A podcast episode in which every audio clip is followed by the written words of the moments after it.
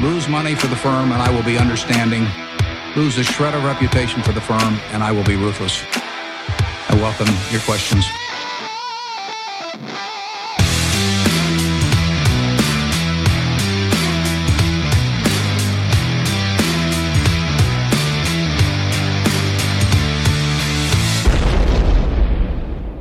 Välkomna till Kvalitetsaktiepodden. Det är jag som är Ola. Ja, och det är jag som är Klas. Eh, Det här är avsnitt nummer 40.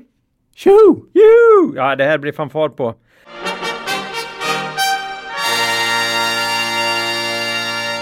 Spelas in torsdag den 18 april. Mm. Både våren och rapportperioden är här. Ja, och påsk. Ja, båda, eller alla tre, lika efterlängtade. Ja, Eh, vi har ju också lyckats bli framröstade till bästa aktiepodd i en omröstning av Västkustinvesteraren. ja jag... Eller ska vi säga bäst Bäst, kust, bästkusten. ja, investeraren här. ja, ja. Ja, ja, det var ju fantastiskt roligt. Såg det igår ja. Ja, jag vet inte. Vi, vi, man ska ju aldrig skåda en given häst i munnen, men det var några hundra i alla fall som hade röstat där. Mest min släkt då. Men, ja, eh, tack mamma. Men vi vill tacka alla fina människor som Ja, faktiskt röstar på oss. Kanonkul. Ja, vi har ju faktiskt fått eh, vårt första, eh, ja, första kanske också enda någonsin, men ett sånt här recensionsex av en aktiebok skickad till Kvalitetsaktiepodden. Ja, det där. Nu Oj, är man sån här influencer, Ola. vet du när jag var 15 år. Eh, jag var så fruktansvärt avundsjuk på alla de här skivrecensenterna som fick alla Gratis skivor. CD-skivor skickade till sig Nej, då. Eh, vilka för, svin. för jag lyssnar ju sjukt mycket på musik då. Men, eh, nej, Mm. Men nu, nu, nu är vi där. Nu är vi där. Så nu kan vi läsa på om hållbara investeringar här. Ja, det är ju intressant. Ska vi se om de får något tillbaka i podden här. Mhm. Eh, vi vet inte riktigt om vi har tid. Det är ju dyrt på börsen. Ja, det får man ju ändå säga. Börsen har ju gått upp eh, 18,2 procent exklusive utdelningar sedan årsskiftet. Ja, det är ju otroligt. Det är ganska mycket faktiskt. Det är mycket. Det är ganska mycket. Mm. Och eh, då är det ju så här. Vi behöver lägga massor med tid igen nu då på att försöka hitta nya bolag som vi tycker är rimligt värderade. Mm. Ja, eh, man kan säga att i den här cykeln inträffar väl snart den här och väldigt tidsmässigt bra här nu med den fina våren. Att vi helt enkelt ger upp och bara spelar golf. Ja, och Det, kan bli så. Och det är inte tråkigt det. Nej, det är ju kul. Det är inte så lönsamt är det inte. Nej, nej. Men, men det är också någonting man kan Bra göra. för hälsan och psyket. Ja, vi får vänta på en ny sättning i värsta fall då. Nej, men man får leta hårdare, det tar tid. Mm. Eh, vi vill ju som vanligt tacka vår samarbetspartner Börsdata. Det här är värdeinvesterarens bästa vän. Och nu är det ju så här att provmedlemskapet har blivit ännu mer värt nu. Ännu flera länder och fler, ännu fler blir det hela tiden. Nu kan du eh, screena och titta på bolag i Polen, Mhm. England,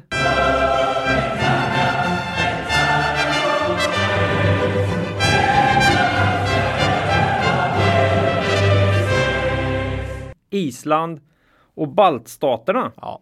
Skaffa ett provmedlemskap redan idag. Ja, imorgon, inget- Underbart. imorgon kan det vara för sent. Mm. Fantastiskt. Oerhört kul. Ja, vä- eh, viktigt eh, är det ju för oss eh, Mm. att att jobba med börsdata eh, faktiskt. Det, det ger oerhört mycket med screeningen. Eh, Vi var ju titta lite på George här när han höll en föreläsning häromdagen. Ja, det, vi, vi föreläste tillsammans vilja- med George ja, faktiskt. Mm. Ja, det gjorde vi. Man skulle ju vilja kunna vandra runt så på det sättet som han kan, men det är hans, det är ju det- hans grej Det alltså. är hans skötebarn. Ja, nej, det är poesi. Investerar, värdeinvesterar poesi är det. Mm. Så är det. Eh, idag då, lite iGaming. En eh, exposé där. Vi Mm. börjar med att prata lite börs i största allmänhet. Det måste man göra när den är upp över 18 procent i år. Mm. Sen blir det ju bolagsdelen som vanligt. Ett nytt mikrobolag idag då. Eh, Förvisso tre gånger så stort, ungefär som de vi tog förra veckan. Eh, vi fick ju lämna ett därhän. Det kommer bli Time, Times People Group, eller Time People Group. Ja. Och sen blir det tre andra. Det är Byggis. Byggmax, ja, som Ja. vi har snackat en del om i podden. Ja, ett annat som vi har pratat en del om, Nederman. De Nederman, har ju rapporterat. hållbara investeringar, apropå hållbara investeringar, Ja. eh, miljöteknik. För rapportperioden är igång som sagt var. Och sen avslutar Ett- vi med en ren nykomling. Beijer Electronics. Mm. Bele. Bele. Trodde jag aldrig skulle komma upp i den här podden. Får se om du tycker de kvalar. Ja, ja. eh, nu för tiden då. Mhm. Så innan vi hoppar på det Eh, vill vi påminna våra lyssnare om att aktieinvesteringar alltid innebär ett stort risktagande. Aktier kan både gå upp och ner i värde. Satsa därför aldrig kapital på aktier som du inte är beredd att förlora. Det vi säger i podden ska aldrig betraktas som köp eller säljrekommendationer. Gör alltid din egen analys av bolagen innan eventuell handel.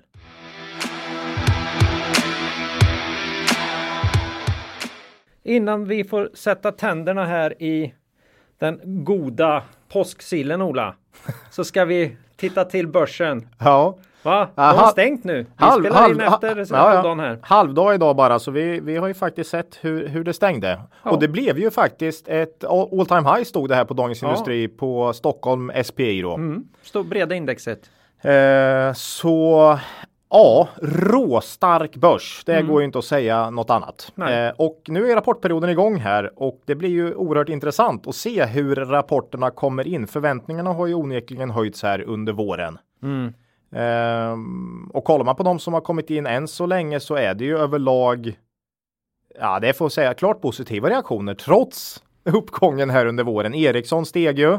Mm. Eh, H&M för några veckor sedan här steg ju bra på rapporten. Sandvik kom in idag som först ut av de här eh, ganska högt värderade industribolagen gick upp 4% till på rapporten. Ja, jag har varit ute på lite äventyr så jag har bara sett ny nyhetsflasharna men då såg jag ju att ah, svag rapport stod det. Som, ah, omsättningen upp men inte så bra resultat. som. något svagare resultat men orderingången var ju stark. Det var orderingången som var Ja, stark. ja, så att och, man kan- för nästa grej jag såg var att det bara rusa. Mm.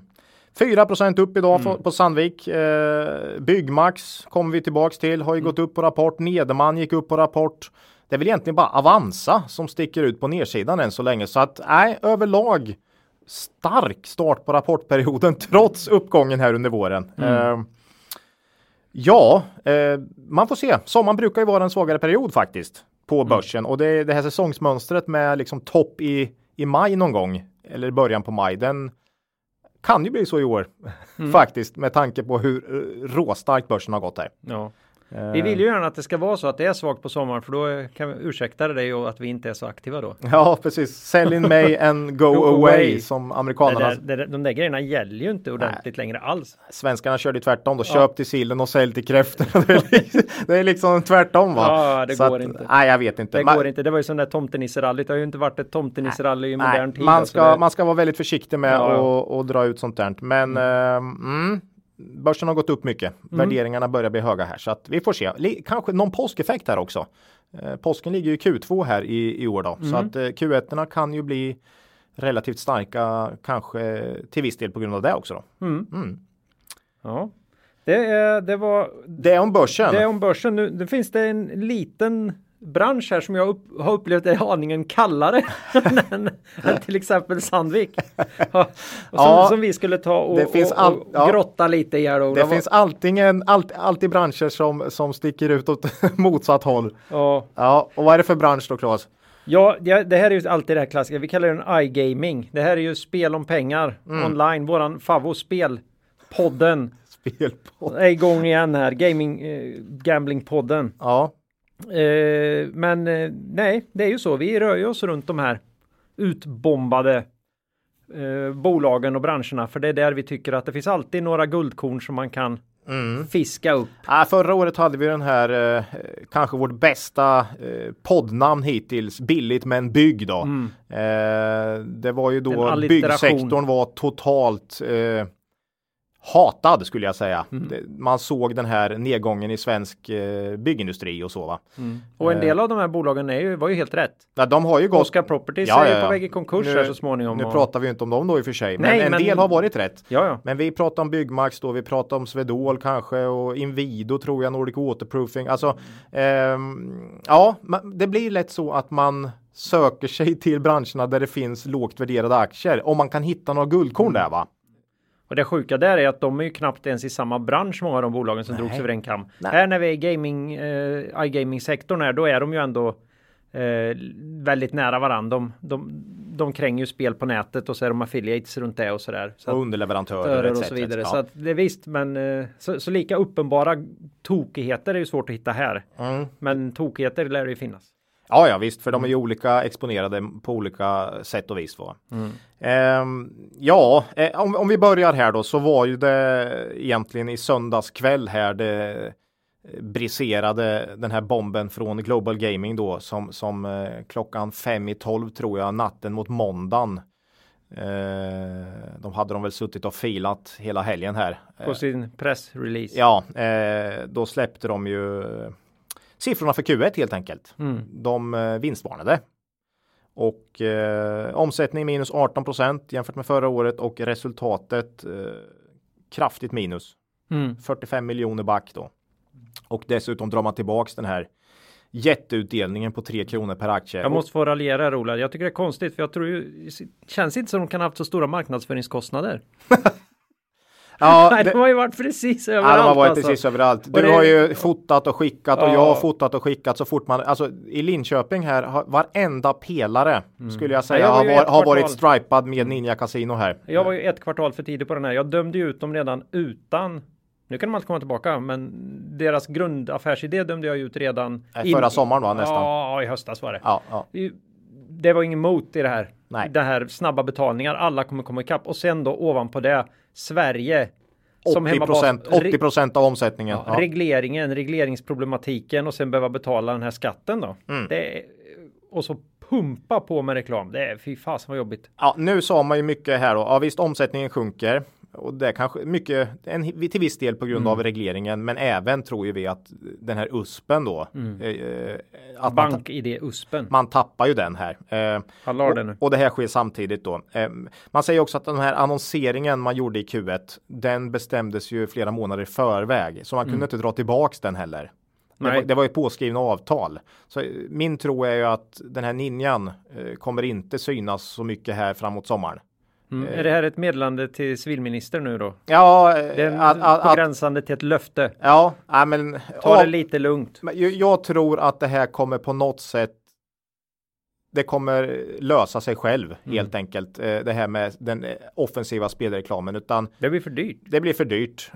Så att ehm, ja, jag, tror, jag tycker man ska vänta ett år innan man ser hur, hur blir, hur blir eh, spelreglerna här innan man sätter ner foten från regeringens sida. Ja, jag tycker det är jättebra att man jobbar med regelefterlevnaden här nu på det här med spelpaus.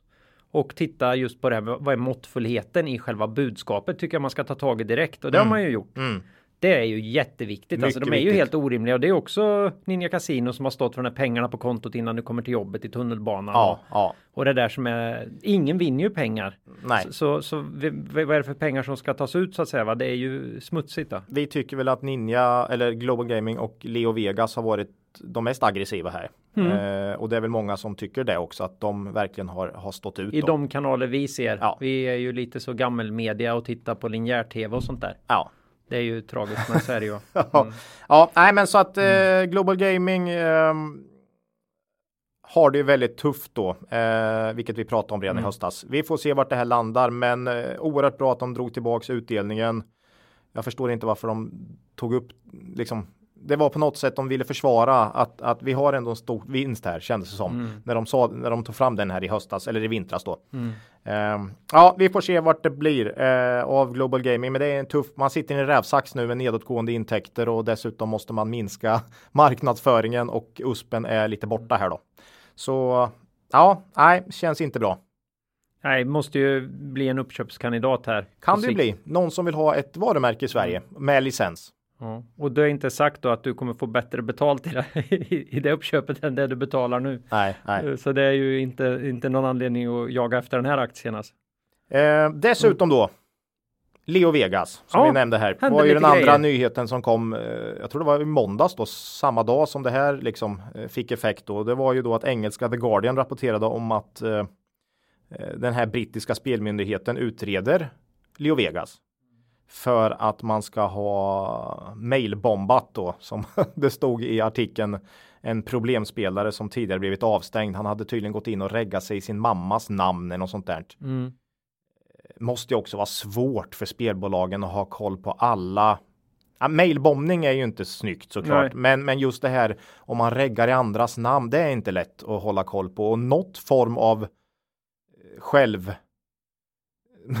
alltså, man är ju ändå vuxna människor, alltså jättesvårt det här. Eh, Du kan inte. Vi är ju medvetna om att alkoholister kan ju fortfarande få tag i sprit när de är fulla. Trots, inte på söndag. trots Ja. Systembolaget då. Ja, precis. Trots Systembolaget Nu-. Systembolaget är ändå Ja. stängt på söndagar. Ja, jag men, tror men de andra, fortfarande kan få tag i sprit. Ja, det tror jag det, med. Så Ja. är det ju, men det är inte lika lätt. Nej, nej. Men eh, så att eh, måttfullhet jättebra. Eh, men eh, vi får se vart det här landar. Jag tycker Men var det det, är en de ganska pan- svår. var det de här pandorna som hade, var det Nej, deras men det- varumärke eller var det Leo Vegas själva? Som, Ja, det var ju ett av deras, eh, ett av de här uppköpen ja. som jag fattade som i, eh, i UK. Ja, jag kan inte, jag trodde det var Royal Panda, men det kanske är och fel. eh, man sa att det har varit svårt att få ihop det här, men det är ändå deras ansvar på Ja, något sätt att få ihop det här så att det inte så att alla har samma strömlinjeformade marknadsföring och kampanjer och så vidare.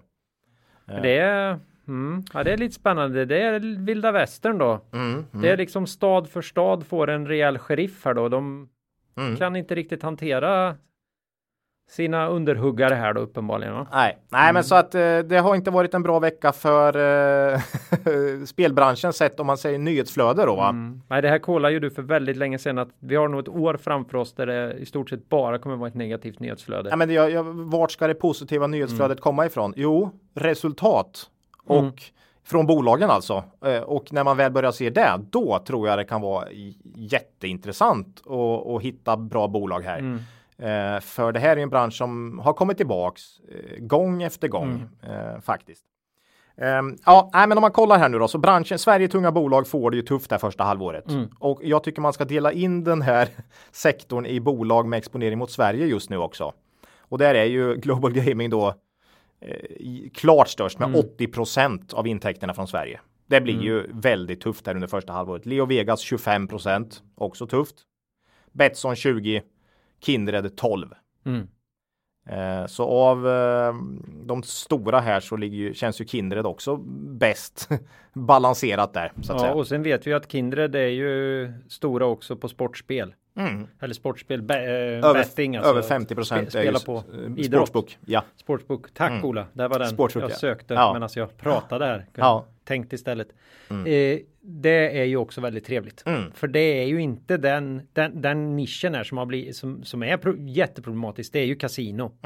Mm. Det är ju slots, bara stå och mata in pengar. Mm. Är det rimligt att du ska kunna få sätta tusen spänn på en snurr? Det är de här grejerna som Ja, vi har pratat om förut som måste regleras. Det är helt orimligt. men det görs nu nu. Alltså det Mm. finns grän- man sätter sina gränser och så kan man inte göra vissa saker. Och så. Ja, så det det, ju har, inte- det har dragit ner eh, nivån tydligen, säger Global Gaming också. Eh, Ja. Per snurr så att säga. Mm. Så ja, det- vi kan ju hoppas det, men Ja. det vore ju bättre om bolagen själva Mm. Tryckte fram det och sa att nej, vi tycker det är orimligt att man sätter mer än Mm. 50 spänn på en snurr eller något sånt där. Då. Eller att lagstiftaren säger att det, det vore en vettig grej att begränsa. Ja. Fler, eh, fler som spelar men betydligt färre insatser kanske. Mer amusement helt enkelt. Mm. Ja. Mer eh, entertainment liksom. Glädje. Underhållning. Underhållning. Det ja. måste ju vara en underhållningsbransch. Ja. Eh, Det, ja, är ju det, det är ju det det är. det är ju för, det. För du, För Mm. 95 procent. Ja, och är, och är det så att 95 procent är därför de tror att nu ska jag bli ekonom, ekonomiskt oberoende och är väldigt riktigt, då har vi ju ett enormt problem. Problem. Ja, ja, visst är det så. Och det har vi även oavsett om det är sportsbook eller kasino. Ja. För de allra flesta kommer förlora pengar annars skulle inte marknaden Nej. finnas. Är Frå det. frågan är här egentligen när kan sentimentet vända då? Mm. Eh, nu verkar ju Q1 bli svagt här för de flesta då. Framförallt med tanke på Sverige. Kindred då tycker vi ändå är ett av de här bolagen man kan lyfta fram här. Mm. Som eh, köp kanske kan få ett, ett, ett bra tillfälle för en investering under våren. Kanske, Mm. eller sommaren. Där man har stor sportsbook. Över 50 procent. Eh, Man verkar sköta sig hyggligt bra vad gäller efter, regelefterlevnad. Man har inte fått några stora sådana. Nu Eh, blir jag lite nervös. Det var ju Swedbank fick väl något pris här sent i, sent i höstas som det är typ den mest etiska eller något sånt där. Bästa, Ja. bästa jo, jo, småspararbanken. Jo, jo, you never know alltså. Nej. You never know. Nej, men eh, än så länge då. Nej, än, än så länge Än så så, är länge. de ju Ja, helt ja. fläckfria. Nej är då, det, är inte, det kanske Nej. de inte är. Men Nej. Mm. eh, de har skött sig bra än så länge verkar det, det verkar som. så. Eh, Och ehm, hyggligt bra geografisk spridning då. Mm. Eh, mycket UK. Ehm, det ser ut som Q1 blir vinstminskning. Mm. Analytikernas prognoser låg på, ligger på det också.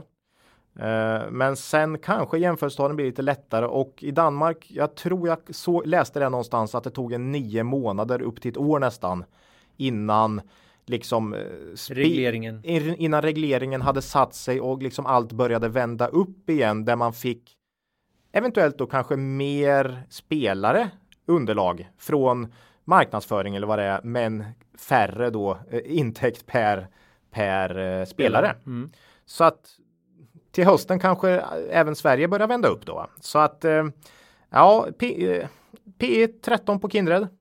12-13 kanske, någonting 13 säg mm. för i år då. Direktavkastning 6,5 procent nu för ett ändå välskött bolag. Det, mm. det, det lockar lite. Och jag tycker de här branscherna som faller, där hela branschen faller, då tycker jag man kan plocka de dyraste och, och mest välskötta faktiskt egentligen. Ja, är det ju ingenting som skonas. Nej, det är inget som skonas. Plocka då det mest välskötta egentligen. Mm. Och då är det Kindred. Sen får vi ändå plocka fram det här bolaget vi intervjuar tycker jag. Mm. Uh, Aspire Global. Och här är ju vi ägare. Här har vi aktier. Mm. Precis, inte i något av de andra vi har pratat om här då. Uh, för här har man ju under 10% i Sverige då. Uh, jag har sett siffror på 7% kanske. Och man har en stor geografisk spridning. Det negativa är väl att det är mycket kasino. Mm. Eh, ja, man introducerade ju Sportsbook vid den här tiden förra året. Kan man ja, säga. och det har ganska fort faktiskt växt till 10, eh, 15 procent tror jag av deras eh, B2C mm. del så att säga.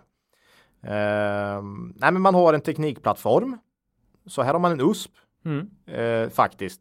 Och eh, man kan då slå ut den här licenskostnaden som Aspire ändå har på flera då alla deras B2B-kunder.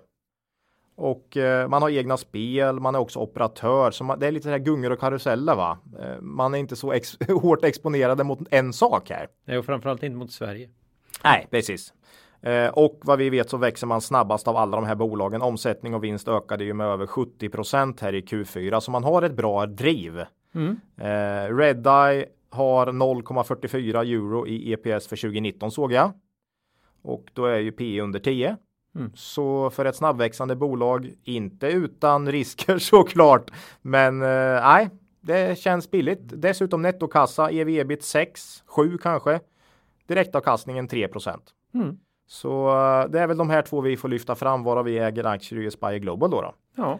Ehm, som kanske de de två intressanta. Men jag tror sektorn kommer vara jäkligt kall. Ja. den, den, kan vara kall ett tag till här med tanke på nyhetsflödet så att och det drabbar alla. Aspire är ju ner, Kindred är ner senaste månaden ganska rejält. De här bolagen. Mm. Alla bolagen har drabbats. Um, ja, vi får se när det vänder sentimentet, men det kanske tar Q2, kanske bort i Q3. Ja. Nej. Nej, men vi kommer ju slå runt den här branschen eh, länge än. Mm. Eh, men sannolikt så kommer den ju tillbaka i någon form. I någon men eh, form. då kanske inte alla bolag är med åtminstone inte som egna bolag. Nej. Varumärken försvinner väl sällan. Men... Eh, Mr Green blev uppköpta i höstas. Yep. Eh, kan ju, har ju pratats mycket om det. Mm. Men jag känner som uppköpare, då vill man snarare se spelreglerna innan man gör ett ja, uppköp. Ja. Så att, eh, ja. ja. Vi får se. Det mm. var en ganska lång utläggning. Ja, om, en liten iGaming exposé där igen då. Ja. Mm. Förmodligen inte sista gången här i Spelpodden. Nej. Eh, ja, lite analys då Ola. Mm. Det är roligt. Ja, du har ju ja, grävt i ett idag. mikrobolag, eller mikro mikro, vi 150 miljoner av ja, det är väl också mikro. Det är väl mikro vi tyvärr. Vi gick ju extremt det? lågt sista gången här. Ja, men vi, höll, vi har ju hållit oss under 50. ja, 50, runt 50. Ja. ja. Nej, vi får se om vi kan, fort, vi kan fortsätta med det eller om vi behöver ta oss upp lite grann. Eh, det är mm inte jättemycket handel i de här aktierna. Nej, nej, det är, det är svårt. Lätt att bli instängd då. Men mm. eh, Time People Group i alla fall. Vi kommer väl kalla dem TPG här. Mm. Det här är en lönsam konsultkoncern kan man säga inom IT och förändringsledning då. Mm. De kom till NGM-börsen i december 2017. Och då fyllde de på kassan med cirka 20 miljoner. Kanske blev 22 efter noteringskostnaden och sånt där. Mm. Och det var en sån här tokigt övertecknad nyemission då. Eh, historiken är ju då kan man säga på börsen är ju jättekort, på tok för kort för oss. Men då har vi ju underbara eh, börsdata här då. Mm. Då kan vi komma tillbaka till 2010 och det är väl. Oj, har de vet, grävt? Ja, jag tror att antingen så hade de med det i det här eh, memorandumet eller så. De gjorde ju en emission där då ju. Eller så har George bara ringt och frågat och många bolag är ju, förstår ju värdet mm. av att då lämna ifrån sig gammal data även om man inte och de har ju inget att skämmas för heller kan man säga i sin, i sin historik här då va. Eh, sägas redan nu att det här är ju tyvärr brutet år. Så vi borde ju inte ta upp dem. Det är, ja, det är jobbigt. Det är så jäkla jobbigt då. Ja. Så de är i slutet på sin Q4 nu då som avslutas i och med april månad. Så snart har de gjort klart sitt år här kan man säga. De har funnits eh, sedan mitten av 90-talet. Jaha, började som Objektfabriken kallar de sig då. Eh, och det är idag ett av de sex specialiserade dotterbolagen. Så det här är ju en koncern då. De övriga dotterbolagen är Giraffe, F3 och, och Crio. Och de här F3 och Crio har man startat själva. Mhm. Så det har ju funnits en del organisk tillväxt här kan man säga. Drivs liksom som egna varumärken då? Ja, och egna bolag. Jaha. Mm. Och sen på senare tid då så har man, och det kommer vi återkomma till, förvärvat Q-tema och Way, Waymark, eller Waymark Solutions AB, men varumärket är Waymark. Eh, i den, alla de tidigare är, har ju varit ägda till 100% direkt då. Mm. Men Waymark så förvärvar man bara 51%. Men Okej. man liksom inkorporerar det här som de andra vad man kan förstå här och så. Mm. Och man har en option på resten. Eh, det här skedde alltså i mitten på mars, så det är ju en månad sedan bara. Det är ganska nytt då. Ja. Mm. Eh, och här betalar man väl P 45 någonstans. Så det var ju riktigt billigt tycker jag. Ja. Men, men eh, det är väldigt oklart vad resten kostar. Jag har försökt fråga men de vill inte säga vad den här optionen går ut på riktigt då. Men man har ändå rätten så att säga på något sätt att ha första tjing på att köpa resten. Mm. Eh, alla de här döttrarna jobbar med en specifik nisch inom IT-utveckling eller förändringsledning då inom IT-intensiv verksamhet. Eh, jag gillar det här bolaget mycket och det är främst nästan deras strävan att vara ett jämställt bolag som speglar samhället. Mhm. Så idag är de en bit över 100 anställda, Okej. specialister då. Och eh, det finns väl lite annat folk naturligtvis, lite ledning och sådär. Och vid förra bok- årsbokslutet, snart är det ett nytt här då, då var 42% kvinnor och 22% hade utländsk bakgrund. Okej. Och mellan sig kan de prata 23 olika språk. Mm, och man har också lanserat en ny, eh, en ny del och jag kommer inte ihåg vilken av dotterbolagen det är där man ska jobba lite mer med olika kulturella utmaningar som finns även kopplat då till IT och förändringsledning. Och så, så att eh, ja, 23 olika språk. Tyvärr framgår det inte Ola. Vilka? Nej, om Eller? östgötska är ett av dem. så vi får se om det kan bli en intervju här. Vi får ju lite skit för vår dialekt ibland. Ja, Eh, det kan men man är- lugnt säga. Men det är ändå inget annat språk alltså. Nej, det var ju någon som beklaga att han inte del, det har ju gått bra för en del av våra, våra tjatbolag och det var någon som beklagade sig att han inte hade orkat lyssna Ja. på oss för då kanske han hade Orkat investera orkat också. investera också. Vi får se. Men du vet, man ska alltid göra sin egen analys och han analyserade att östgötskan var ett problem här och då tycker jag han gjorde rätt. Helt rätt. Så, som, som, som, som lämnar då. Ha, caset här Ola. Mm. Vad är caset? De rider på den här jättestarka digitaliseringsvågen Mm. som vi har pratat om mycket som vi kanske inte tror är så konjunkturkänslig heller. Nej, inte som den en här- del andra nej, grejer. tror inte det det här riktigt. måste till. Mm. Känns det som. Vi har ju andra bolag här idag som säljer grejer där alla säger att det här måste man ha. Ja, det kanske man kan vänta lite. Vi, vi ska ju prata Ja, vi, har pratat, ja, vi har ju pratat Akando, Haiku och alla de Mm, här och att det kanske inte är den här konjunkturkänsligheten som man har känt. Nej. Som med Å- andra Å konsulter. andra sidan vägrar ju konjunkturen någonsin vika så vi kommer ju aldrig någonsin få reda på vad som händer i lågkonjunktur. Så att, men eh, jag tror att de kommer kunna köra på en stund till här Mm. och de har vuxit eh, omsättningen med ungefär 8% per år och vinsten med 19% per år de senaste åtta åren. Ja, det är bra. Mm. Eh, rörelsemarginalen här har ju varit rena jojon då, men alltid på plus mellan 6 till 14 procent. 9 procent medel ungefär. Eh, den organiska tillväxten sen förvärvet av Giraffe och det var det första förvärvet. Det var ju den här objektfabriken blev TPG kan man säga. Och sen så började man förvärva Giraffe då 2012. Och då har den organiska tillväxten varit bara 4 procent. Mm. Men vinsterna har fortsatt att öka här så de har Bra. ändå, ändå lyckats få bättre rörelsemarginaler då va? Men det har vi pratat ofta om. Mm. Att med tiden så är det omsättningsökningar som ska till för man kan bara göra så mycket med Mm. eh, sin, sitt, sina kostnader då va? Mm. Eh, och då kan man tänka sig att de vill få upp omsättningen igen via förvärv då. Mm. Eh, och det kan de göra för de har en jättestark kassa i bolaget och både, både för att man har alltid gjort vinst. Alla år jag kan se bakåt så har det här bolaget gjort vinst. Kvalitet. Det är kvalitet och man fick ju ett rejält ny tillskott i nyemissionen och det var också en uttalad anledning. Det fanns två anledningar till att man gick till börsen. Det ena var att förvärva eller egentligen kunna köra igenom nyemissionen för att få in kapital för att kunna växa och det andra var att man ville att de gamla aktieägarna också skulle kunna handla Mm. på ett smidigt sätt i aktien. Det är väl de vanligaste anledningarna. Eh, man har haft utdelning sedan hur länge som helst tillbaka. Eh, nu ligger den runt 5-6 procent någonstans. Mm. Det är inte dåligt. Nej, det är bra direkt. Man delar ut nästan hela vinsten tror jag förra året. Eh, man känner sig ganska trygg här i att få in nya pengar kan man säga. Eh, och det har ju varit en ganska bra kursuppgång på senare tid då. Eh, sista månaden, men det här är det är så lite aktier. Mm. Det, kan, det flyttar sig 10% ner idag tror jag. Ja, jag såg det. Ja, vi... Gick från 20 till 18 ungefär. Så det, det, det, det är lite vi pratade om förra gången här mm. att de här bolagen, det, likviditeten i aktien är ju så oerhört låg ofta så att dagskurser, det går inte att, nästan att mm. säga vad som är en dags utan det kan ju slå 10% lätt på en mm. dag. Ja. När någon ska handla va? Ja, så för ett år sedan här då, då kom det här Q-tema in. Man försöker alltså förvärva sig omsättning här. Mm. De ska ge en omsättningsökning på 20 miljoner ungefär per år. Det tycker jag jag kan ha sett. Kostar de 10. Och den var ju dyr då kan man säga, för det här är ju ett bolag som inte haft någon vidare lönsamhet alls. Och det påstod man heller inte i, i det pressmeddelandet. Man, till skillnad från i det senare förvärvet av Waymark då, när man tryckte llite grann på hur mycket det här bolaget tjänar. Mm. Så höll man tyst om det och det tycker jag jag kan se på alla bolag också att det här har inte varit någon lyckad Nähä något jättelyckat bolag. Man har dragit in sina pengar och man har nog kunnat betala vettiga löner. Okay. Men det har inte blivit så mycket över till Så det vill man kanske ägarna. försöka få upp lönsamheten där då? Det tror jag är en mm. nyckel här framöver kan man säga. Mm. Och det märks också. Rörelsemarginalen verkar vara på väg ner i år. Mm. Och det skrämmer ju mig lite då. Mm. För en idé här måste ju vara att man tar in de här QTV. De är experter uppenbarligen på kvalitetssäkring av sådana här IT-system och så. Mm. Att, att man ska kunna få synergieffekter här då. Och det, ja, det, det är väl ingen hemlighet att det är det man ser att man ska kunna sälja in varandra och sådär. Jag hoppas ju att det ska ta då. Mm. Waymark å andra sidan, de håller på med Java-programmering tror jag. Det ser ut som ett jättebra förvärv. De har en, eh, en eh, bra rörelsemarginal mm.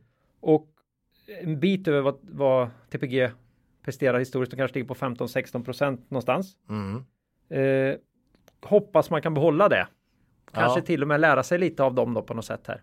Som en nia på något sätt. Mm. Bra förvärv. Mm, bra, bra förvärv då. Mm. Eh, jag bara chansar här vilt på att TPG kan tjäna 1,60 i år. Mm. Ja, i vårat riktiga år då. Eller ja, det blir det ju inte 2019. nästa år. Det tar ju slut. Det är inte vårt riktiga år. Nej, nej. Nästa. Men framåt här. Ja, ett år rullande framåt kan man säga. Mm. Och då skulle de ligga någonstans på P11-12. På 18 spänn. Mm. Ja, ah. och det är det är ju inte så billigt som det var för bara några månader sedan när man kunde få det här för både 13 och 15 kronor. Det kommer nog förmodligen ligga och slå här runt 18-20 någonting så länge börsen är så här stark. Uh, ja. Nej, det är ju... Kan du få fart på synergierna här i Q-tema? Mm. Behålla marginalerna i Waymark. Ja, då, då, är det ju, då är det ju billigt. Ja, får man säga. Alltså fem, P15 borde man väl kunna tänka sig att betala för det här någonstans. Litet bolag ska ha rabatt, men mm. samtidigt kan växer bra och kan växa mm. bra för, just på grund av att man är liten. Urstark kassa. Och ändå en, eh, en bra historik mm. då på åtta Balanser, år här. Så mm. ja, det kan vara något då, TPG. Ja. Äger du några aktier? Nej, Nej jag, jag säger så här, jag vågar inte gissa här utan vänta på nästa rapport som kommer 16, 26 juni. 26 juni. Mm. Och då säger vi så här, då kan båten ha lämnat kajen för länge sedan. Ola. Ja. Men sån är värdeinvesterarens lott i livet. Nej, men vi måste ju veta mer här. Ja, det går ja. inte. Så här äger vi ingenting. Men... Jag, har gjort en, jag gjorde en, en kort resa. Jag tog en sån här, vad, vad kallar vi dem, insynspost. Mm. För att den skulle vara in my face. Så jag var tvungen att gå igenom bolaget. Gå igenom dem ordentligt. Men jag, jag känner mig osäker på om de kommer kunna lyfta Q-tema här. Och det är så pass stort förvärv ändå. Ja, det är, det är 20 miljoner på 100, vad kan, ha, ja, lyft dem från 130 någonstans. Så det är rätt viktigt att du får fart på det där. Alltså. Ja, det där är bra. Du mm. lyfter fram. För stora förvärv innebär ofta en, eh, en ganska stor risk. Ja, och Waymark är ännu större. Så mm. kan man inte hålla uppe. Ja, det är fortfarande billigt. Ja. Bra, bra förvärv. Mm. Uh, ja. ja, intressant då. Nykomling i eh, podden. Time People Group, intressant. Men ja, ingen, av oss, ingen av oss äger aktier i dagsläget. Nej, så är det. Bra Claes, tack! Eh, grymt! Ja, ska vi se vad lyssnarna tyckte om det. Men kul, ja. att, du, kul att du hade roligt Ola. Ja. Mm, mm. eh, Byggis då, eller Byggmax. Eh, min, min introduktion till dem är Byggis helt enkelt. Har man, har man ens kommit i närheten av den här podden innan så mm. har man hört Byggmax. Senast var i avsnitt 35, mm. 7 februari i år. Mm. Det är inte jättelänge sedan. Nej, nej, det är inte så länge sedan. Eh, och dessutom så tweetar vi ut deras eh, aprilskämt här då med ja. plankstek. Den tycker jag var eh, riktigt kul. Nej, det är ju, det är ju Nej, det är ju, jämfört med den nivå vi håller på ordvitsar i den här podden så är de ju mästare för oss. Det är ja, lite som gudar som kommer med sådana ja, om, om, man fantastiska... säger Warren Buffett då är våran guru inom värdeinvestering ja. så är ju Biggis ordvitsar, de, de ligger högt. Nej, det blir inte bättre än så. Nej. Ehm, Jaha, här ja, här kände man ju inför Q1. Eh, Q1 är ju för det första då ett alltid ett uselt kvartal då. Mm. Såklart ett mycket svagt kvartal med tanke på vinter och inga altanbyggen va. Mhm. Eh, men här kände man ju ändå att man hade möjlighet att rejält slå förra året, vilket var total katastrof då. Ja, det var ju typ midvinter hela, Hela, hela april. Ja, Jag skulle säga ja, ända hela april med och sen bara small det till i slutet på april då. Ja, Ehm, nästan bara maj. Ja, Ja, nej, men så att här kändes ju som man hade jättelätta jämförelsetal och ehm, ja, omsättningen blev också plus 8 procent här. Eh, vi hade nog räknat med lite mer eftersom omsättningen sjönk 15 procent förra året. Och ehm, Vi hade hoppats att de skulle komma tillbaka. mm, lite mer, lite mer faktiskt och eh, och att resultatet skulle vara något bättre. Alltså fortfarande minus såklart, men inte liksom på samma nivå som förra året. Så vi hade hoppats på mer här, eh, helt klart. Ehm, ja, det känns ändå som att i år kommer ju bli bättre än 2018. Blir det inte det, då känns ju det här stendött skulle jag säga. Ja, då. För Då att vet jag eh, inte 2018 var ju, det var en alldeles för kall och lång vinter. Ända fram till april och sen small det till och sen var det 35 grader. Det var inte någon som orkade ligga med skruvdragaren då va? Och man, och man led ju svårt av sviterna efter det här urusla förvärvet av Skånska Byggvaror också under hela 18. Ja, vilket man fortfarande gör. Ja. Men nu är det ju nere på 8 Men procent. man tog ju avskrivningar alltså, hela tiden. jag vet inte vad man kan likna vid, men när man liksom, man, man, man successivt Fasar ut. fasar ut någonting. Det är, gör ont i mig när man har betalat 800 miljoner eller vad man gjorde för något som man bara försöker det är- fasa ut va. Eh, Det är, så, det är ju så hemskt. Du köper något för att du tror på det Mm. och det ska stärka dig och sen är det en sån jäkla Ja. hemsko. Alltså. Eh, aktien dock upp ganska rejält på den här rapporten. Mm. Eh, det var väl 7% igår och ytterligare 4-5% idag. Något sånt där. Här hade jag ju tagit position Ola. Du hade tagit position. Jag, jag tänker jag. att eh, jag gillar ju Ankarberg här. Mm. Jag tycker han har låtit positiv. Så jag kände att här, Du gjorde det faktiskt nästan på eh, botten där. Ja, Runt tre- tre- japp. 30 spänn blankt här, här. här kommer Mm. Här kommer blankarna och få det svettigt tänkte jag då. eh, Och mycket riktigt. jag kommer in på morgonen där, Mm. läser rapporten, Ja, det här håller inte. håller inte överhuvudtaget, Nej. kränger av någon krona ner i öppningen där. Mm. Och sen då Ola, Sen, gick den jag tror du sålde på 34 någonting Ja. va? Och nu är den väl i 30. Jag var glad för att få Mm. 34 på den här rapporten. Ja, och eh, den initiala reaktionen var ju 5-10% ner tror jag. Nej, jag vet inte. Ja, men det var Ja, f- jättesnabba i sådana fall. 5 ner Ja. var den initiala reaktionen på rapporten. Ja, det var Eh, väl jag vilket, då. vi, vi, nej då, det var många fler som Ja, ja, ja, ja. Och betydligt lägre än dig också Ja. vet jag. Men eh, eh, sen fullkomligt rusare och här funderar man ju på om den ändå inte är de här 2-3 procenten som var blankade här. Där de kände att ah, nu kanske vi eh, nu, kanske, nu, nu kanske det bottnar ur här för Byggmax. Och det är ju lite där man känner att det finns positiva tecken och det ska ju mycket till för att inte 2019 blir bättre än 2018. Ja, ja. Men det så var ju fortfarande ingen riktigt bra rapport. Så, Nej, så nej, kan man alltså, säga. de har ju lyckats växa organiskt 3 Mm. Ja, Byggmax. Byggmax. Organiskt. Eh, Ja. För hela, alltså i jämförbara butiker. Men för hela Byggmax tror jag det var 1,5 procent på grund av att man Ja. tappar så mycket i skånska byggvaror. Eller 1,7 eller något.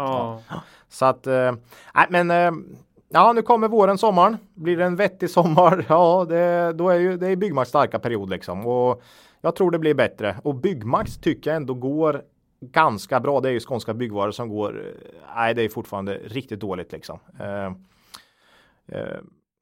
men caset är ju långt ifrån problemfritt. alltså, det, är ju så. Du, du har ju den här skånska byggvaror som fortsatt sättet går dåligt. Du har ju en extremt hög skuldsättning. ja, det här tycker jag är intressant. Det måste vi stanna upp lite för här känner jag mig lite. Här är man lite pantad man. Jag då som är man Mm. och är pantad så det blir ju så. eh, nej, men det är jättejobbigt där för att eh, man tycker att jag tittar på balansräkningen mycket och så här och så. Nej, men de har ju haft. De leasar ju sina Mm. eh, det viktigaste de har, sina butiker. Mm. Eller sina butiker är det ju inte riktigt utan de här brädgårdarna är det ju mer till stora delar. Mm. Det är ju, ja det har jag ju bara tuggat. liksom. Nu kommer IFRS 16 här Mm. och då säger man att nej, det här, det här är ju centrala delar. Det här är ju att betrakta som, som en investering man gör när man skriver så här långa avtal. Så då får man ta upp hela avtalsvärdet då som en materiell tillgång och sen så sk- skriver man av på dem under under eh, leasingperioden och sen blir räntorna ju en finansiell kostnad i rörelsen liksom. Och då stick och så dyker det upp en skuld då Mm. här. En ganska kraftig skuld man har då till den här som, som faktiskt äger dina Mm. en av dina viktigaste tillgångar. Jag kan ju tycka, först blir man ju lite sur så och känner, ah, sen inser jag, nej men det här är ju, det här är ju rimligare. Jaha. Men jag har aldrig, jag har Nej. bara tuggat det här, alltså. För nettoskulden stack ju iväg rejält och då Mm. var den ändå lägre än förra året om man liksom har samma redovisnings. Ja. Så nu är den ju en nettoskuld på en nivå där jag normalt inte skulle gå vidare och titta på det här nu. på det här överhuvudtaget. Nej, Och ändå har ingenting hänt mer än att, att att man byter lite redovisning. smarta redovisningsmänniskor har, Mm. har klämt till och tyckt att nu ändrar vi på den här. Ja. För det här är lite orimligt på något sätt. Ja, Så Nej, den, den är jobbig och det kommer, det kommer ju vara så för många bolag här Mm. eh, faktiskt. Eh, att skuldsättningen kommer se värre ut. Ja, ja, vi har ju sett det i en del bolag, Ja. men det här är ju den, det här är by far worst av Ja. de bolag vi tittar Ja, på. ja, eh, effekt av IFRS. Alltså. Ja, och sen har du ju den här. Det finns väl ändå en konjunkturkänslighet här Mm. på något sätt. Jag, vi tror ju den är mindre än vad de an, flesta andra verkar tro. Men på grund av många privatpersoner som renoverar lite grann va istället för att göra något annat liksom. Ja, men i en, i en stark marknad som det har varit nu så Mm. finns det ju alltid en bra, bra business för den som är billigast och det försöker Byggmax vara. De försöker vara billigt men kvalitet på något Mm. sätt. Mm. Ja. Sen när det går dåligt, Mm. ja då kommer ju alla vilja gå till de som är billigast. Ja. Alltså när det är dåliga tider, då vill alla gå till de som är billigast. Så att du har ju lågpris eh, segmentet här Mm. som generellt har, brukar klara sig lite bättre då. Så att eh, ja, nej men visst är det konjunkturkänsligt eh, på något sätt. Det är det ju. Mm. Eh, och det pratar man pratar ju om privatekonomin i Sverige Mm. och liksom att det kommer påverka. Så att ja, nej, eh, gissa på P13 här någonting Mm. eh, för i år då. Eh, jag har sett lite prognoser vad folk har, eh, analytiker då, Mm. har gjort och sådär. Så att P13 och för ett högt liksom skuldsatt bolag eh, som förmodligen är relativt liksom konjunkturkänsliga. Det, det känns liksom inte. Det är inte något fynd längre Mm. eh, faktiskt. Du pratar om TPG här nu till P, vad sa du, 11? Ja, ja. Eller Swedol som vi har pratat om till P12 då som inte har de här problemen. Eh, är inte det bättre då? Liksom. Och man kan ju tycka det. Mm. Man kan ju tycka det. Så att äh, bygger... Jag älskar ju Byggis, det är det som är mitt problem. Jo men Tycker om Byggmax. deras nya logo ja, också. nu, nu, nu, ja, nej men vi gillar ju Byggmax eh, på många sätt. Men eh, jag tycker inte det känns. Fyndet är ju inte längre Nej. efter den här uppgången. Hade det, hade det varit 30 kronor nu istället för 40. Mm. Ja, då hade vi nog suttit här och sagt ja nu, nu kan det nog vara intressant med Byggmax. Men nej, vi avvaktar här. Ja, Definitivt. eh, det, så, så är det. Vi äger Men inga det- aktier. Och frågan är om det är folk som älskar bolaget, det vi ser nu, eller om det är folk som flyr från sina korta. Positioner. positioner. Jag tror att det har en del med blankning att göra här. Mm, Sen ska jag faktiskt eh, bygga altan i sommar här så att eh, det kan ju, Mm. kan ju dra upp lite Man deras kan ju tänka omsättning. sig om, om du ska ha altan på ditt hus Ola, då Då, då kan det dra omsättning. eh, på flera olika varuhus kanske som behöver gå ihop för att kunna Alltså, leverera den typen av, Av, av, av altandäck. Ja, Mm, det är förstärka vägar också. NCC man ska gå in i också. Det, är- Ja, må- ja, det mycket. drar med sig mycket när Mm. du ska börja bygga. Förändra BNP. Ja, så är det. Eh, det var Byggis, Ja, Byggmax. Då går vi vidare till eh, ja, ett jättetrevligt bolag som heter Nederman. Mm. De har varit med i podden för senast avsnitt 27 från den 18 oktober förra året. Vi har pratat ganska många gånger om Nederman. Oj, det var så pass. Det är ett halvår sedan. Ja, ja. sedan, Mm, mm. Och det här är ett teknikföretag som hjälper industrin att hålla en bra luftmiljö, både inne och ibland också ute. Mm.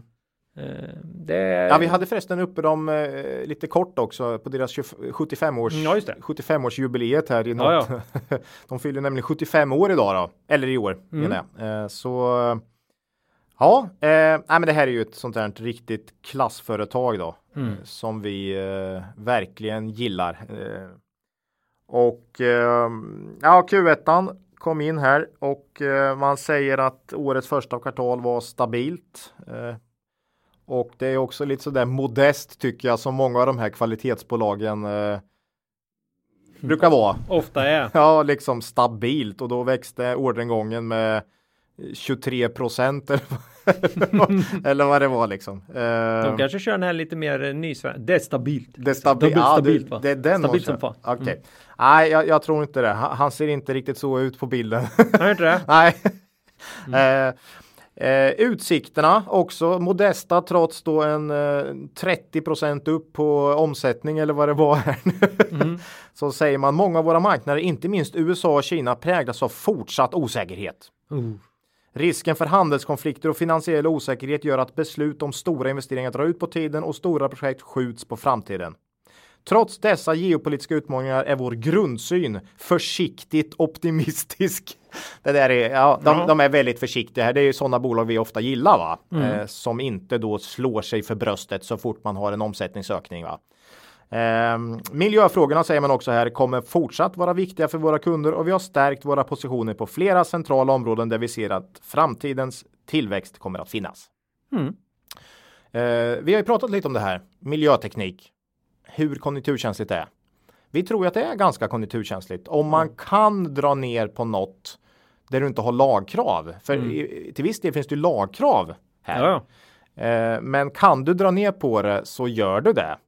Och 2009 var ju tecken på att man gjorde det också. Mm. För där eh, rasade ju marginalen för Nederman från, ja det var väl 11 till 2 procent på ett år. Mm. Eh, Så att det är nog så att man kan ändå avstå från de här investeringarna under en lite kortare period faktiskt. Så de känns konjunkturkänsliga ja.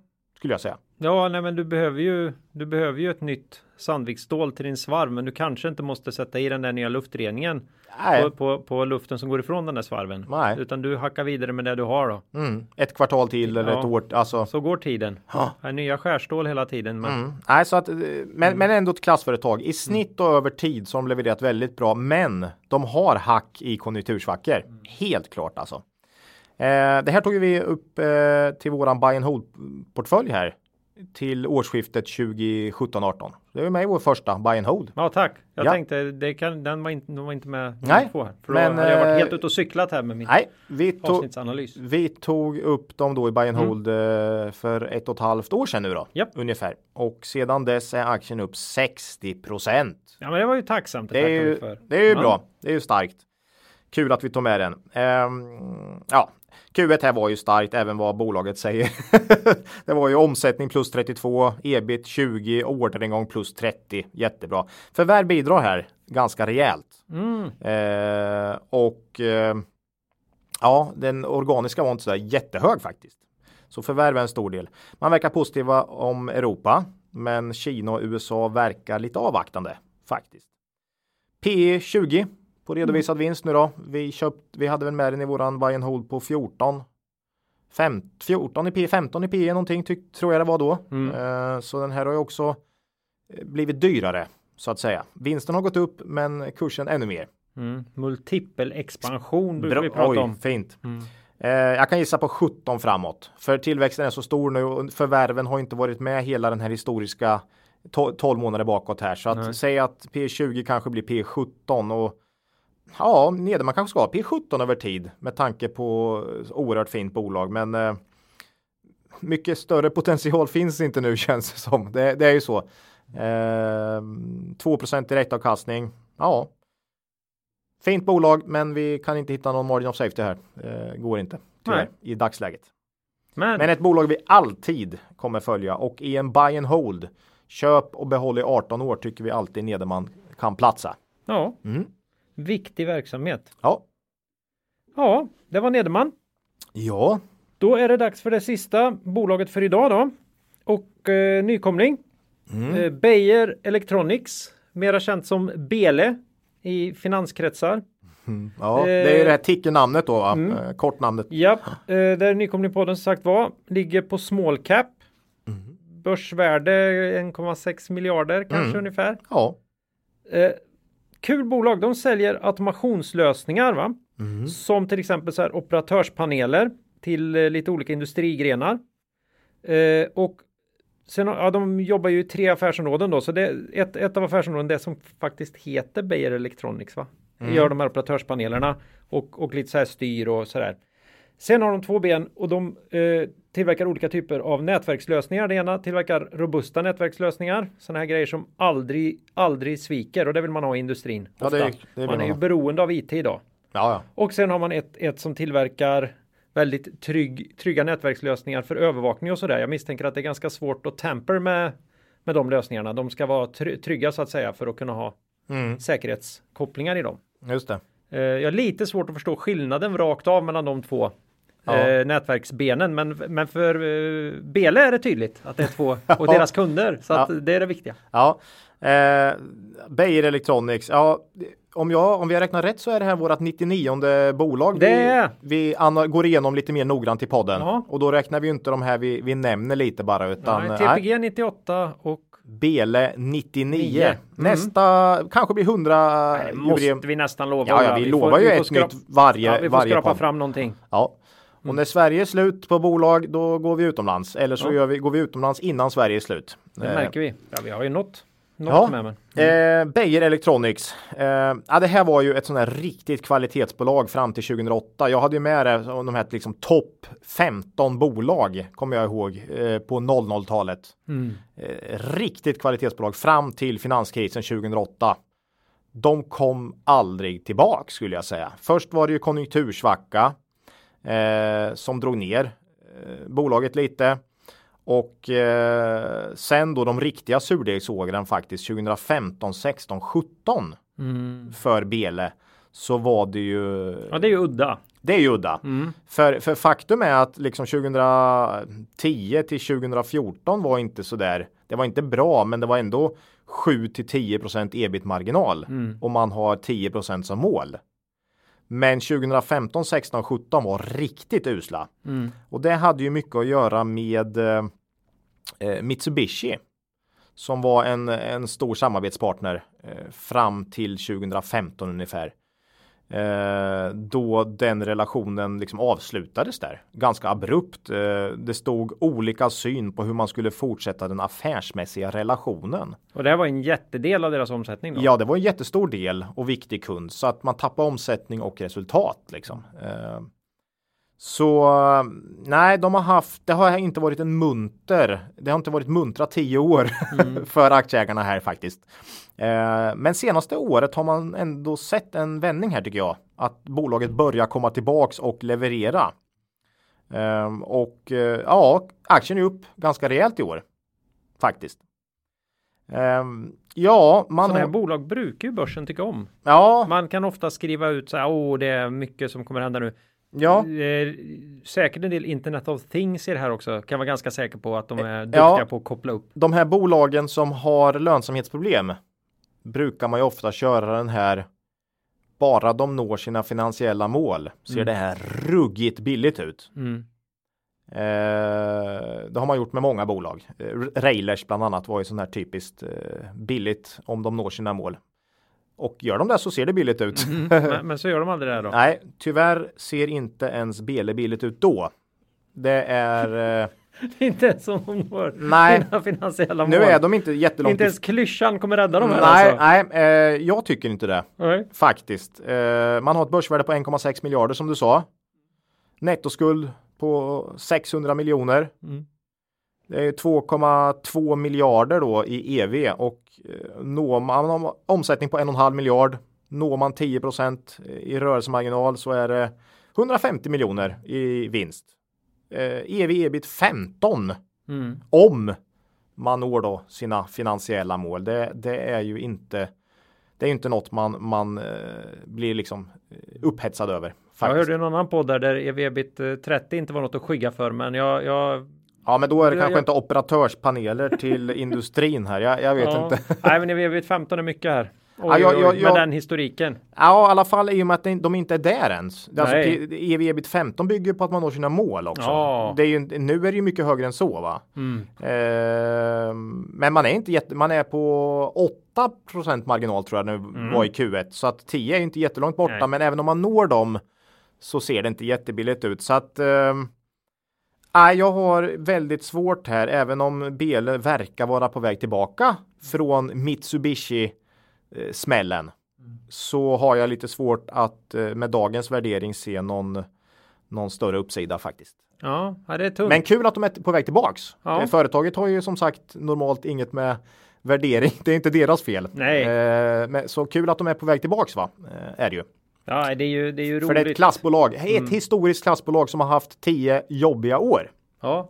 och ännu ett sånt där bolag man blir stolt över att det är svenskt när man liksom ser vad de håller på med och vilka grejer de har gjort. Ja, Så det finns många sådana bolag. Alltså. Det är fantastiskt vad vi får fram bolag i det här landet.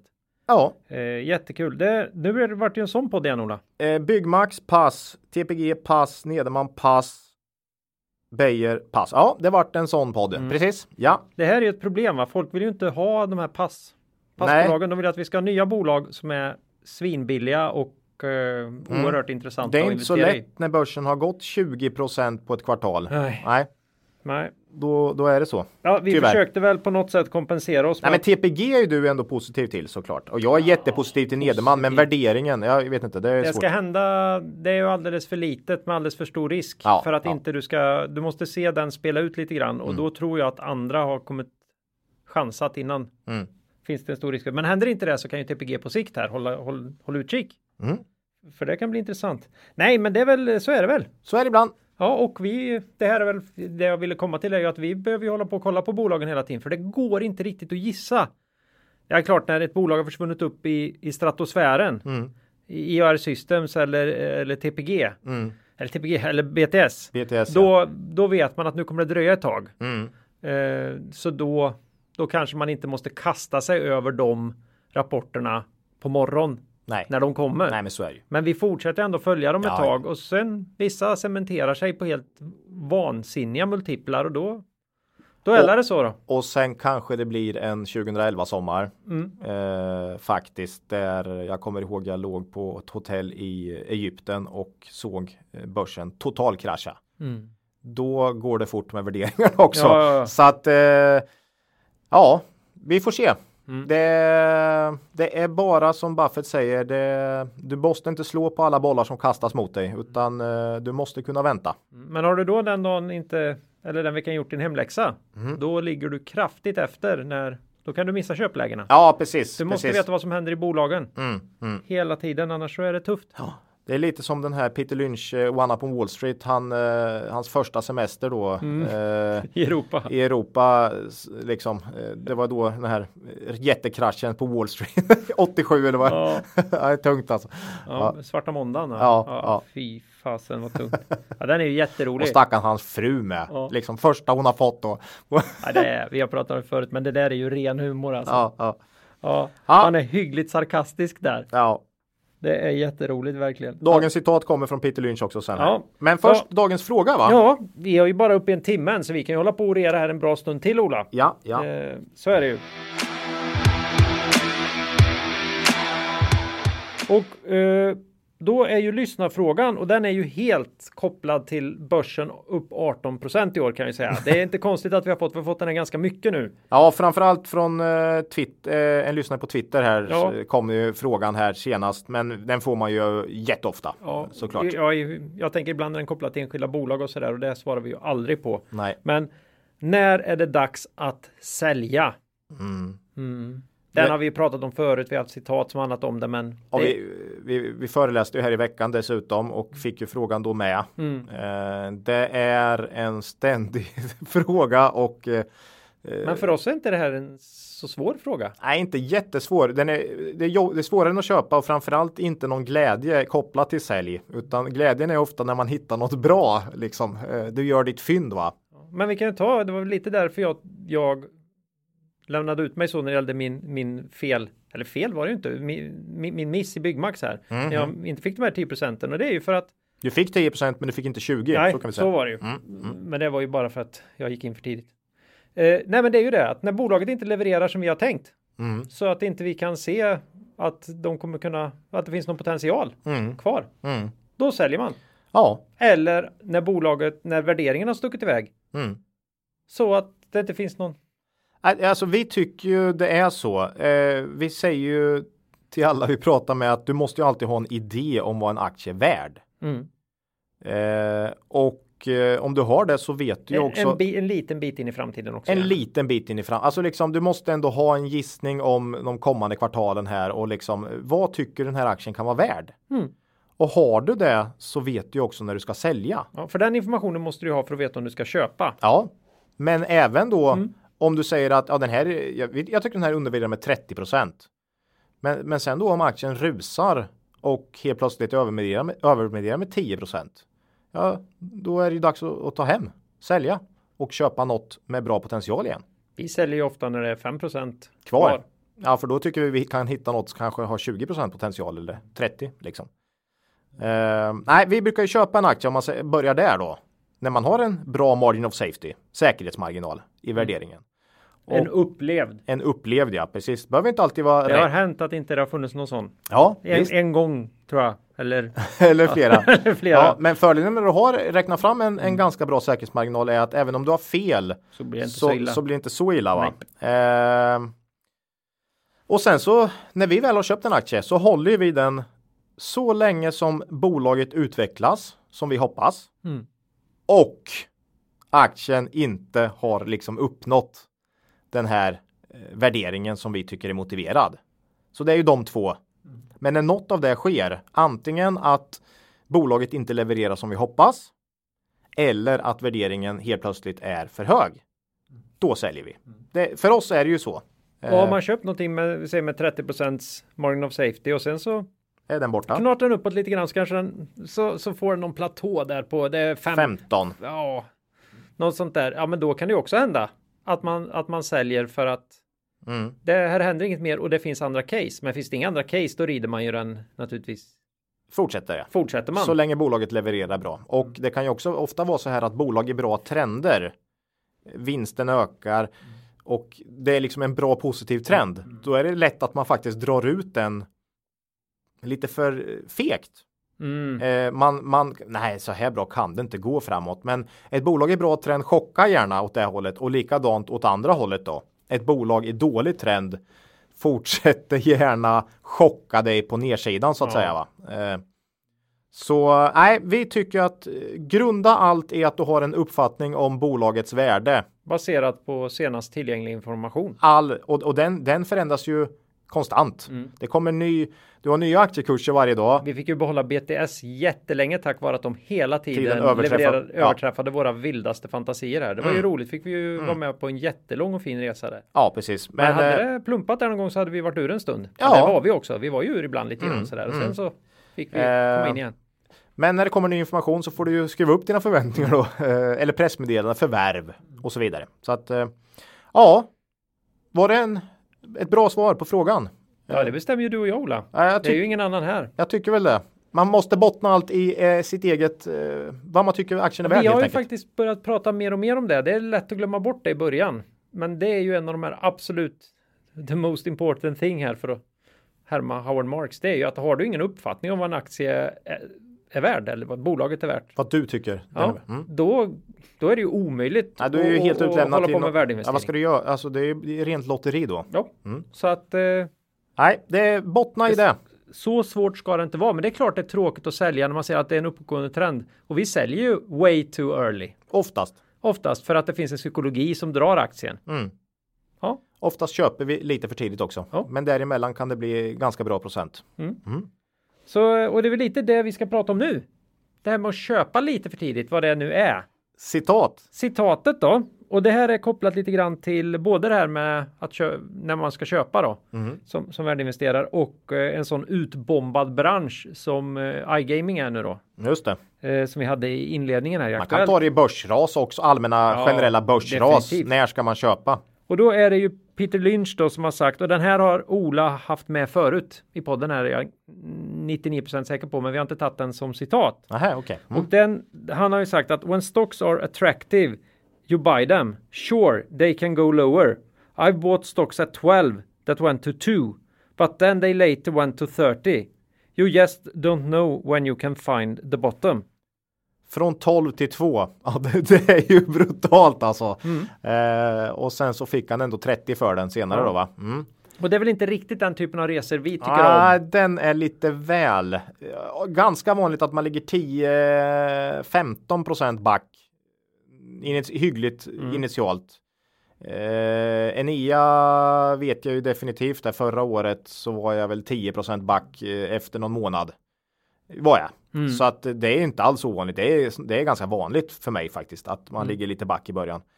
Eh, ja, när, hur ska man det är inte lätt. Vi brukar säga så här, man ska akta sig väldigt noga att köpa bolag där vinsten minskar snabbt Mm. för tillfället. Eh, Då tycker jag man inte ska säga att ah, det här ser för billigt ut, utan då tycker jag man ska vänta tills man skönjer en, en vändning. Ja, risken är ju stor att det är just själva definitionen av ett value, en value trap man håller på. Vi, fallande vi, vi tog Global Gaming här idag då, Mm. som såg oerhört billig ut här i vintras på eh, sin vinst då.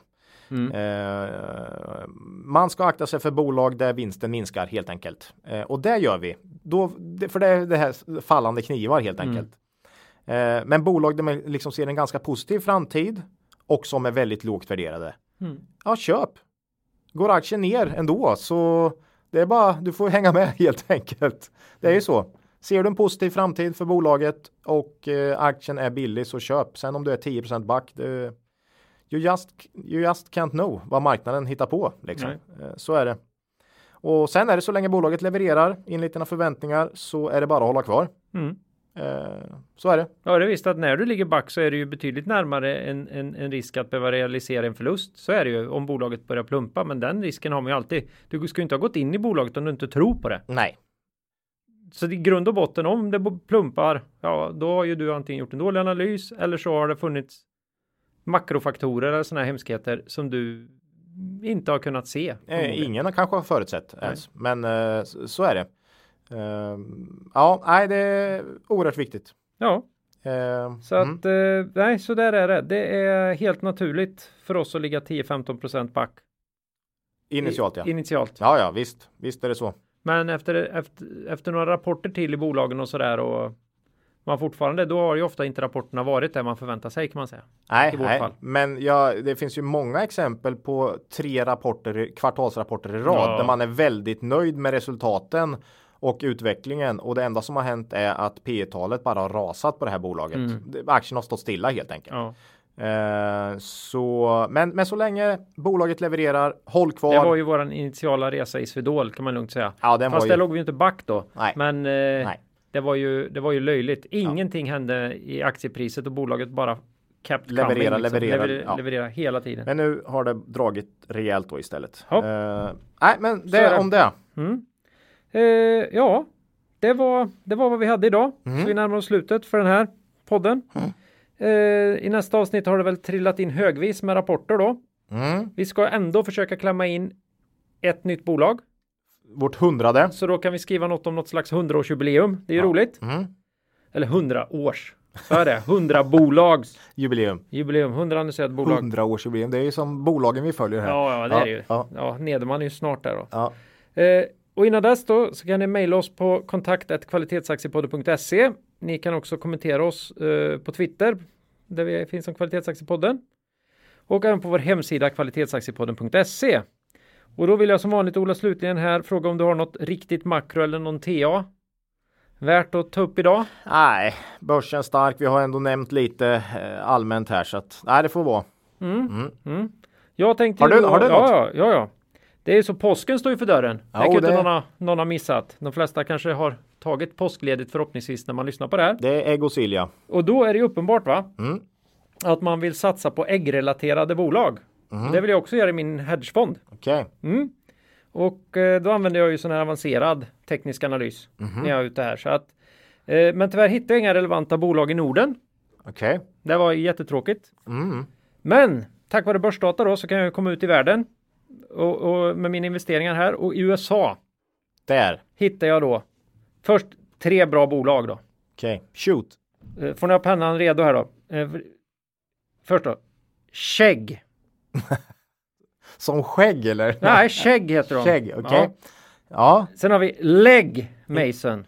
Mm. Och, och slutligen USA då. Legget and Platt. Jaha, Där har jag tre klockrena påskbolag. de ska jag kolla upp det kan jag säga. Sen är det många som är rädda. Det är lite valuta mot vind och sådär i USA. Mm, mm, Då är det ju så att eh, nu har ju eh, Börsdata kommit med Storbritannien här. mm. Och då fick jag ju från dem då. Från Storbritannien får jag också avsluta här med Gregs Mm. och min favorit Meg It. Det blir de fem Ja, som bra. får komplettera de här tidiga Fenix här- och, och, ja, och vad det var, Husqvarna. Ja, ja. och, och eh, gymbolag med mera. ja, ja. Mm. kul. Så det här tror jag kan bli riktig, Mm. riktig rusning på det här alltså. Fan, börsen är ju stängd här men eh, kan, Ah, ja. Mm. ja, kan, köpa- vet, köpa vet efter inte påsk. om det här eh, håller efter påsk. Här. Nej, nej. ja, eh, det var ju en miss. Ja, det var en miss. ja, USA kanske är öppet. Ja, det får vi kolla. Får vi kolla. Ja, eh, eget ägande då, Ola. Ja, ja, Spire Global pratar vi ju lite om Ja, det. jag Eh, näm- nämnde Svedol i någon utandning någonstans där. Okej. Det Mm. kan vi säga. Nej, annars var det ju inget ja. Nej, idag. Annars Nej. var det ingenting idag. Nej, Då säger vi hej då för den här gången. Och kom ihåg, det är först när tidvattnet drar sig tillbaka som du får se vem som badat naken. Lose money for the firm and I will be understanding. Lose a shred of reputation for the firm and I will be ruthless. I welcome your questions.